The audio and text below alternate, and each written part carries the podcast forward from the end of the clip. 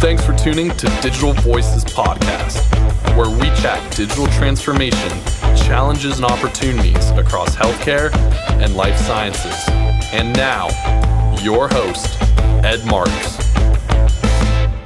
Welcome to this drop of digital voices. Today with me, I have Jennifer Wesson Greenman. She is the CIO of Cancer Treatment Centers of America. Jennifer, welcome to Digital Voices. Thank you, Ed. It's great to be here. Yeah, I'm really looking forward to this conversation. I am like, thrilled for individuals like yourself and for Cancer Centers of America, uh, Cancer Treatment Centers of America. And so I'm, I'm really looking forward to this discussion all around cancer care.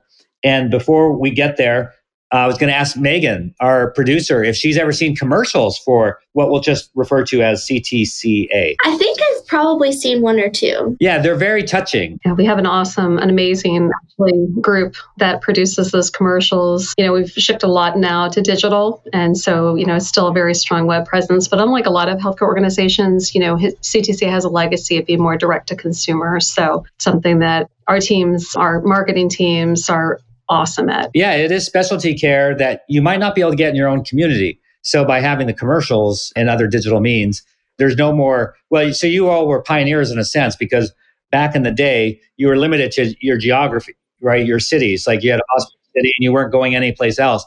But with cancer care and some specialty care, you all were pretty smart about it. Hey, if you aren't getting the type of care you need in your community, because not every community has a cancer care center, you can come to us and we're located strategic places around the country.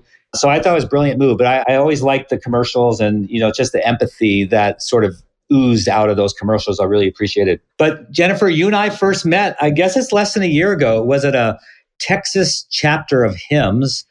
And we were on a panel together. So we got to talk a lot about uh, healthcare and digital.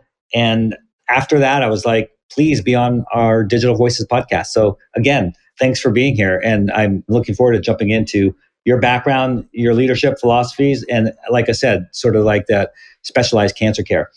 But Jennifer, everyone first wants to know what's on your playlist. So, what songs you like to listen to? I have two daughters. One is nine, one's 13. And so we listen to a lot of Broadway. We love, love, love Broadway musicals. So, you know, I live in Tampa, Florida. And when we, uh, when the Broadway shows travel to Tampa. We we see a lot of them. Really enjoy seeing them, um, and we've even made a few trips up to the real Broadway in New York City. So I would say there's a lot of Broadway songs, um, and then a variety of other songs that the kids like. You know, but a lot of girl power in our house. oh, that sounds great. I love Broadway too. What what are some of your favorite Broadway shows? Recently, we saw, um, actually, it's the second time we've seen it. We saw Six. So that's a new one about the, Henry, uh, the Six Wives of Henry VIII. And it's, again, very female empowerment, very fun, very, very well done show. So we saw that here in Tampa recently, but we also saw it in New York last year.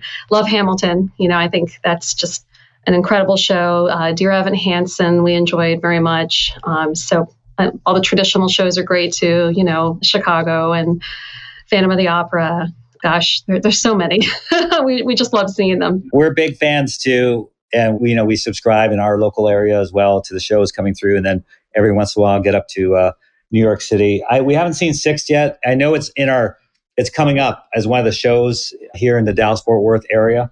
So looking forward to that. And I'm kicking myself, and I don't want to make a fool of myself here on my own podcast, but trying to remember one of the more recent ones, a newer one that we saw, and uh, it was about fire. Right, this person goes to the underworld and meets the king of fire or Hades, Hadestown. Hades Town, yes, yeah. In yeah. fact, I was actually that one is coming to Tampa soon, so I was just just looking to buy tickets for that actually because I think it's about two or three more weeks it'll be here in Tampa. Yeah, so is that your first time for Hadestown? It would be because I've not seen it before. So yes, like Tony, right? It won the Tony yeah. a few years ago. It looks like it'll be a fantastic show. But you enjoyed it. Loved it. And I had I was skeptical at first. And then I had to download the soundtrack. And if you weren't gonna guess Hadestown as I was trying to figure it out, I was gonna sing. So you saved everyone from hearing me sing this this one recurring melody. And it's just so it's just so captivating. So anyways, no, that's good.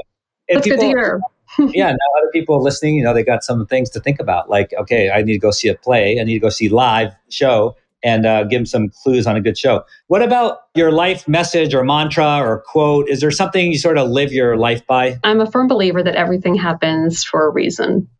I've had countless blessings in my life, certainly a great deal more than the most people are able to experience. So I'm very fortunate and undoubtedly more than I deserve in any case.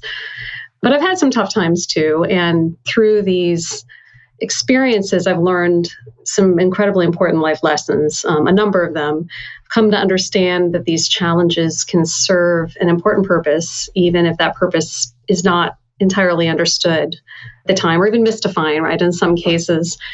But it's that lesson, it's that mantra that has helped me to stay resilient and optimistic for the future, even in very difficult circumstances. No, that's great.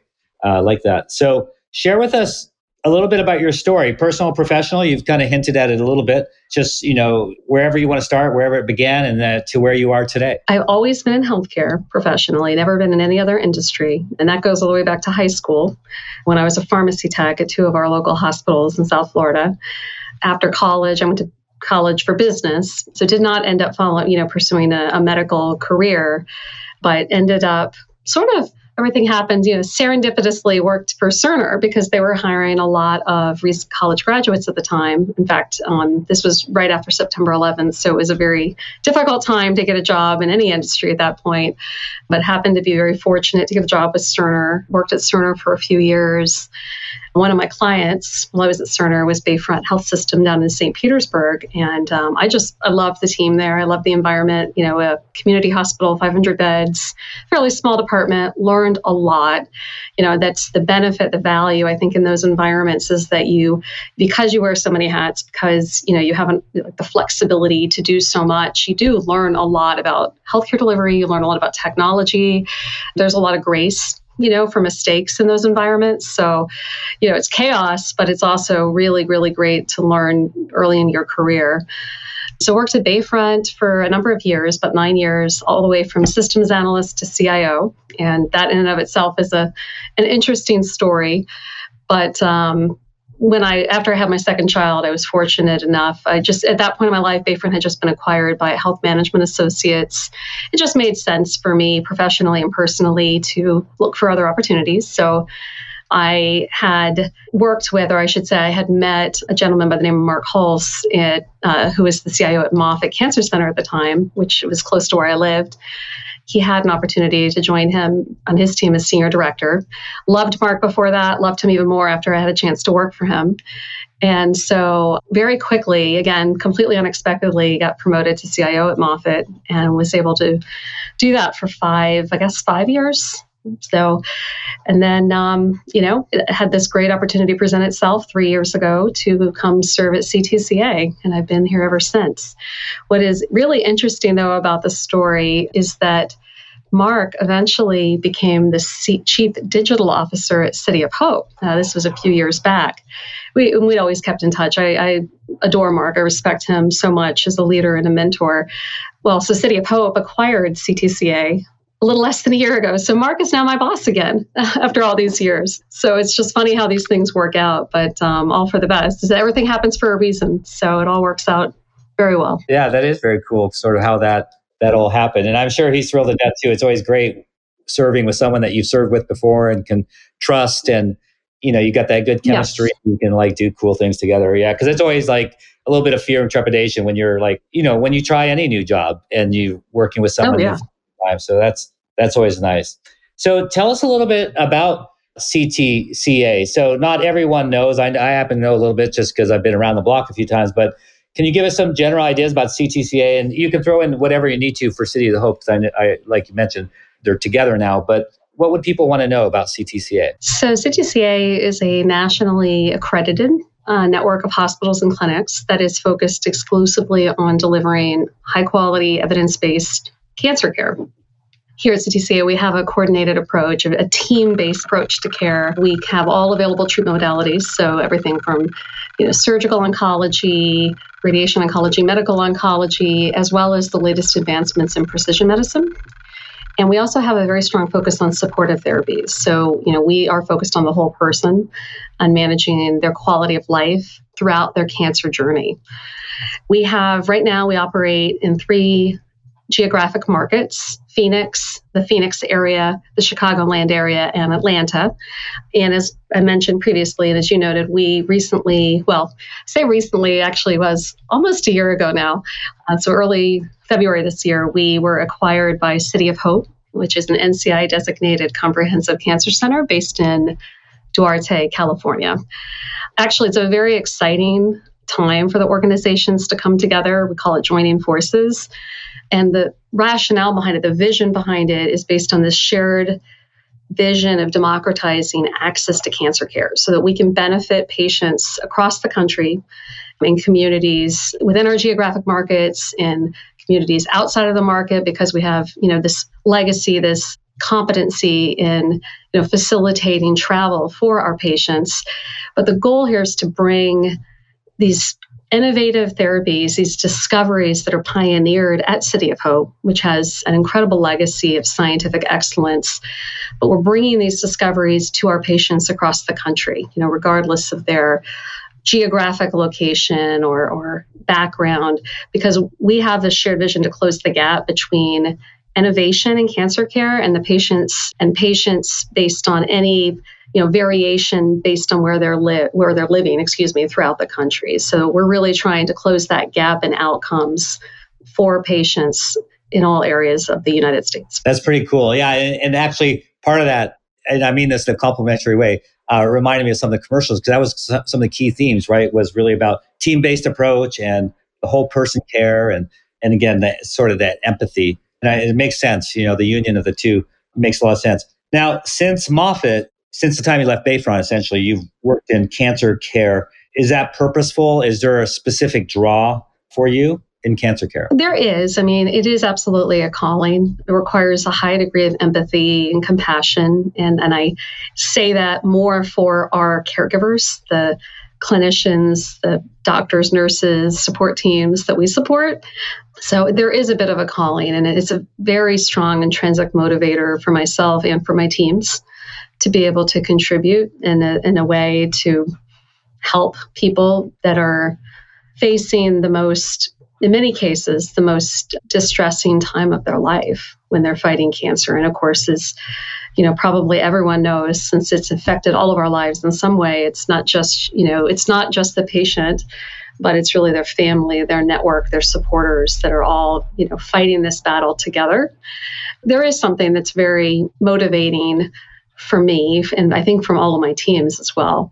I have learned a lot, you know, as you noted since Moffitt. I did not appreciate that before I started working at Moffitt and certainly here at CTCA that there's a, there are many unique aspects and characteristics of cancer treatment and it is an immensely complex technology environment. I like to the term I've used in probably many many different forums is you know cognitive overload. It's it's abundant and and I feel feel empathy for our clinicians in many cases because they are trying to make decisions based on a variety of you know factors and variables and considerations as well as the patient's preferences which of course are going to be very different in every circumstance. They're trying to do this in a very highly an intense environment.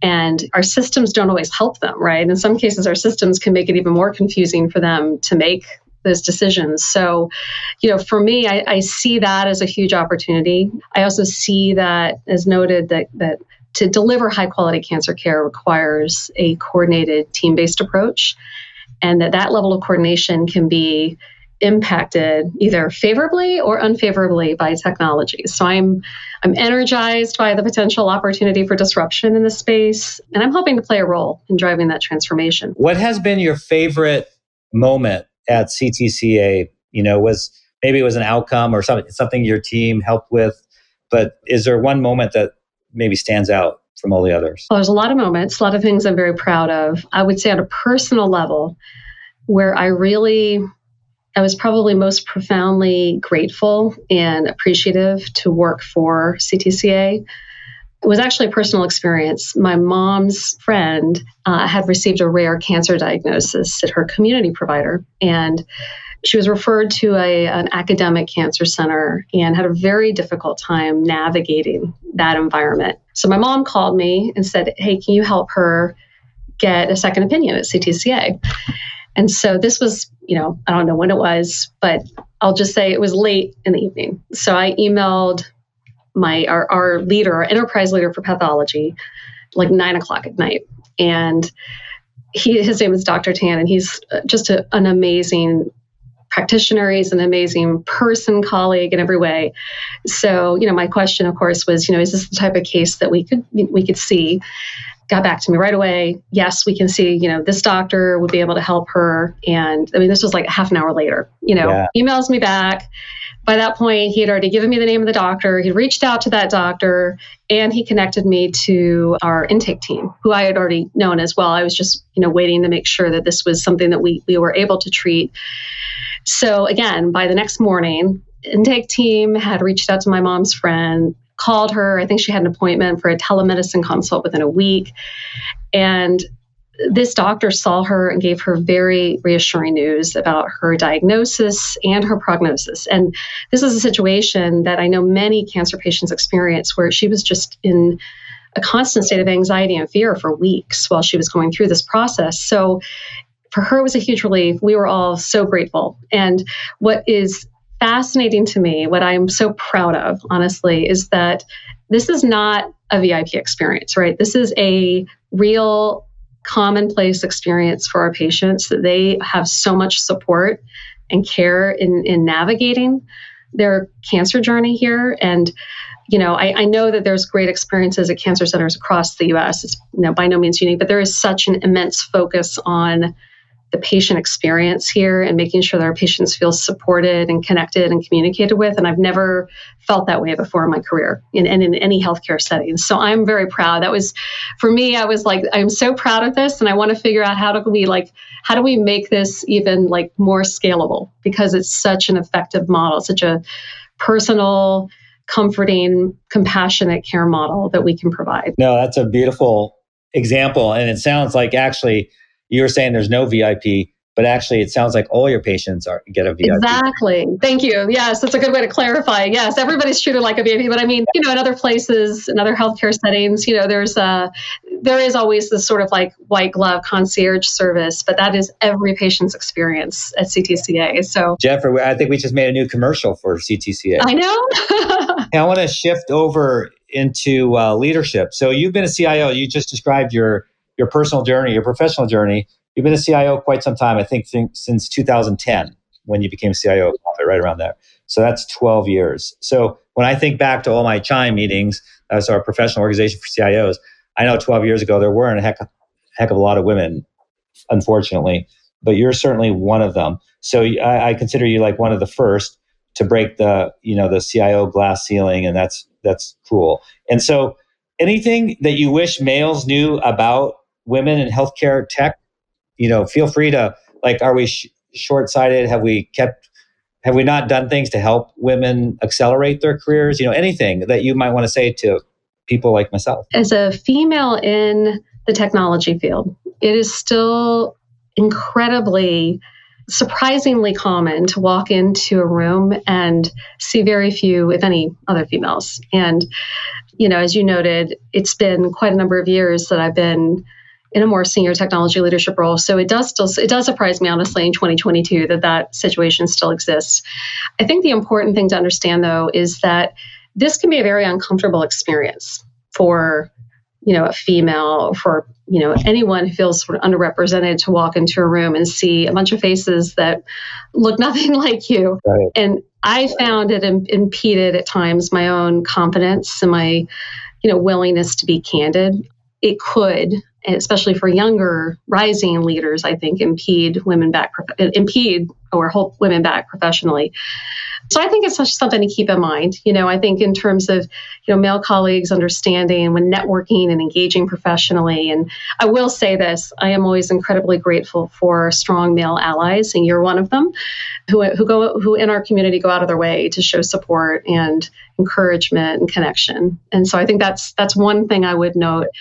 The other thing I might say, particularly for leaders, is that in my experience, and this is my personal experience as well, I've found that there's many female leaders that don't feel comfortable with self promotion You know, we can have a tendency, or at least I feel I do, but I've observed this in others too, that we can downplay our personal accomplishments and often are inclined to share credit and promote others when possible. And I think that's I think that's a positive trait. You know, I think many of us would say that's a positive trait. It can, though, in my observation, put leaders, put females sometimes at a disadvantage compared to peers who are, you know, very adept at promoting their successes and their accomplishments and really demonstrate a level of sort of accomplishment and, and confidence you know when seeking professional advancement. So i would just point out i think that that's an opportunity to help help you know rising female leaders help female colleagues to you know success celebrate their successes take credit even when it's not always comfortable for us to do that. That's sound wisdom a couple ways that i wrote down sort of summarizing a couple of the points you made is women who are assertive like a man would then sometimes be characterized as aggressive when they're just being assertive like a man. It's a double standard. And then branding versus bragging. So they're working on their brand. If a man does it it's branding. If a woman does it, oh, she, she's bragging. It's a double standard that you're pointing out. And it's true. We need to be cognizant of it. And, and I find that really helps me. I don't, I can't relate, obviously, being male, but I can tell you, even last uh, this weekend, you know, my wife is of Indian background. She's Indian from India. And so when we go to some parties, I am the only person non-Indian. And it's a big deal because you you know you're the only non-Indian and you don't necessarily you know fit in yet you know unless they go out of their way to make me feel welcome. And then i can interact with them right? But mm-hmm. i really need them also to reach back to me as i reach out to them. So that's about as close as i can get to relating but i but i do pick up on it uh, for sure yeah. when I, am in uh, different cultural situations. So that's really good. That that's really uh, important. Yes and males need to become allies for sure and have that understanding. And it's unfortunate that it's still an, an issue. Like you said, you know, you look around that room, right? The even though women may that make up like in healthcare, I forget the exact percentage, but maybe 65, 70% of workers in healthcare are tend to be female. When you look at health IT, and especially as you get to manager, director, and above, it's not proportional, and uh, that's an issue that we need to continue to focus on. So, anyways, thank you for your candor. I'm glad you talked about that. What about younger women? Maybe I shouldn't say young. What I mean is, when I say young, I mean young in their career. So, what about women who are y- younger in their career but aspire to be you? To become a CIO, any pieces of advice, one or two things that you might tell them? You know, in complete honesty, I I often struggled with lack of confidence. I still do at times. I mean, it, it's a challenge, and especially in, earlier in my career, I sometimes felt intimidated you know, in situations when I was the only female or when I was younger than others, or just, you know, in a room of, you know, these academic centers, academic cancer centers like Moffitt, I mean, there are brilliant people all around, incredibly smart. And so, you know, it's very easy, I think, regardless of whether you're a male, female, or whatever your background is, to feel intimidated in that environment. So I shared this, I confided in this with a very wise colleague, and she, she told me to remember in these circumstances that I have earned my seat at the table. And, and this is advice that I often remind myself, even today, when I struggle with confidence or I struggle with, you know, feeling like, you know, I haven't, I don't belong. Right. That all individuals, that we all have, you know, earned our seat and we all deserve to have our voices heard. And it's important. In fact, as leaders, we have to make sure that we have all voices, and especially folks who are underrepresented, need to be heard. And that's probably one of my main lessons and one of the main things I would, you know, give advice to of, of, other rising leaders. That's spot on, Jennifer, and thanks for your transparency. I think everyone, when they're gut honest with themselves, they're they're insecure. They lack some confidence, and they some people are better at masking it than others. Some mm-hmm. are better with with real and going through that process like you're describing like wait a second no i do belong here. I've earned my place at the table and i'm going to walk in that authority. And i remind myself that all the time. It's like i've been giving a certain level of authority and i'm going to walk in that authority. So it wasn't for me a male female thing. For me it was young, my age. So i was that really young person coming up and there was this secret group of male cios that still exists today a little bit. Uh, I think they've added some females since then, but it was like the super, you know, cool group. But it's all these older people. And it's like, I didn't need that affirmation. I get my affirmation elsewhere. And, and part of my affirmation came in my ability to execute at work and work with other people and stuff like that. So, point is, we all deal with this. And, uh, it's important to remember the wise words that you shared that you have earned your seat at that table. So that's really good. So thank you for sharing and being transparent because everyone can relate to that. And if they tell you that they don't, then they're not a real leader. They're not an authentic leader. All right. I'm going to get a lot of hate mail now, hate email. that, that. What about, well, this is great because I was going to ask about some of the other sort of advice things, but we hit some of that. Let me, let me get one more important question in here what do you do to recharge your batteries and remain fresh? So, right, you're busy, you're, your mom, two girls, you see Broadway shows, that's good, but you also work a lot and are very focused at work and really good at work. So, what do you do to sort of stay fresh and balanced? I I love living in Tampa. I love living in this part of Florida. I lived all over Florida, and I'll tell you, this is the best part here in Tampa Bay.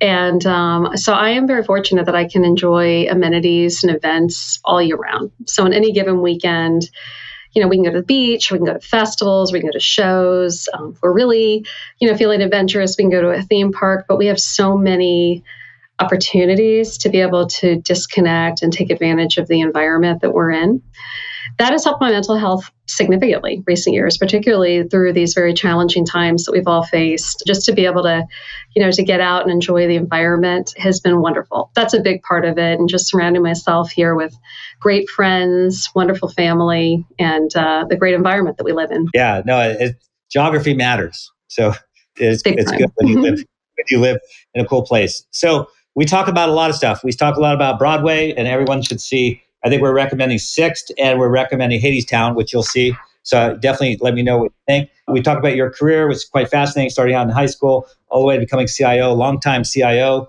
You told us, uh, gave us a lot of great advice along the way. So we covered a lot, a lot of leadership, and you were very transparent and authentic.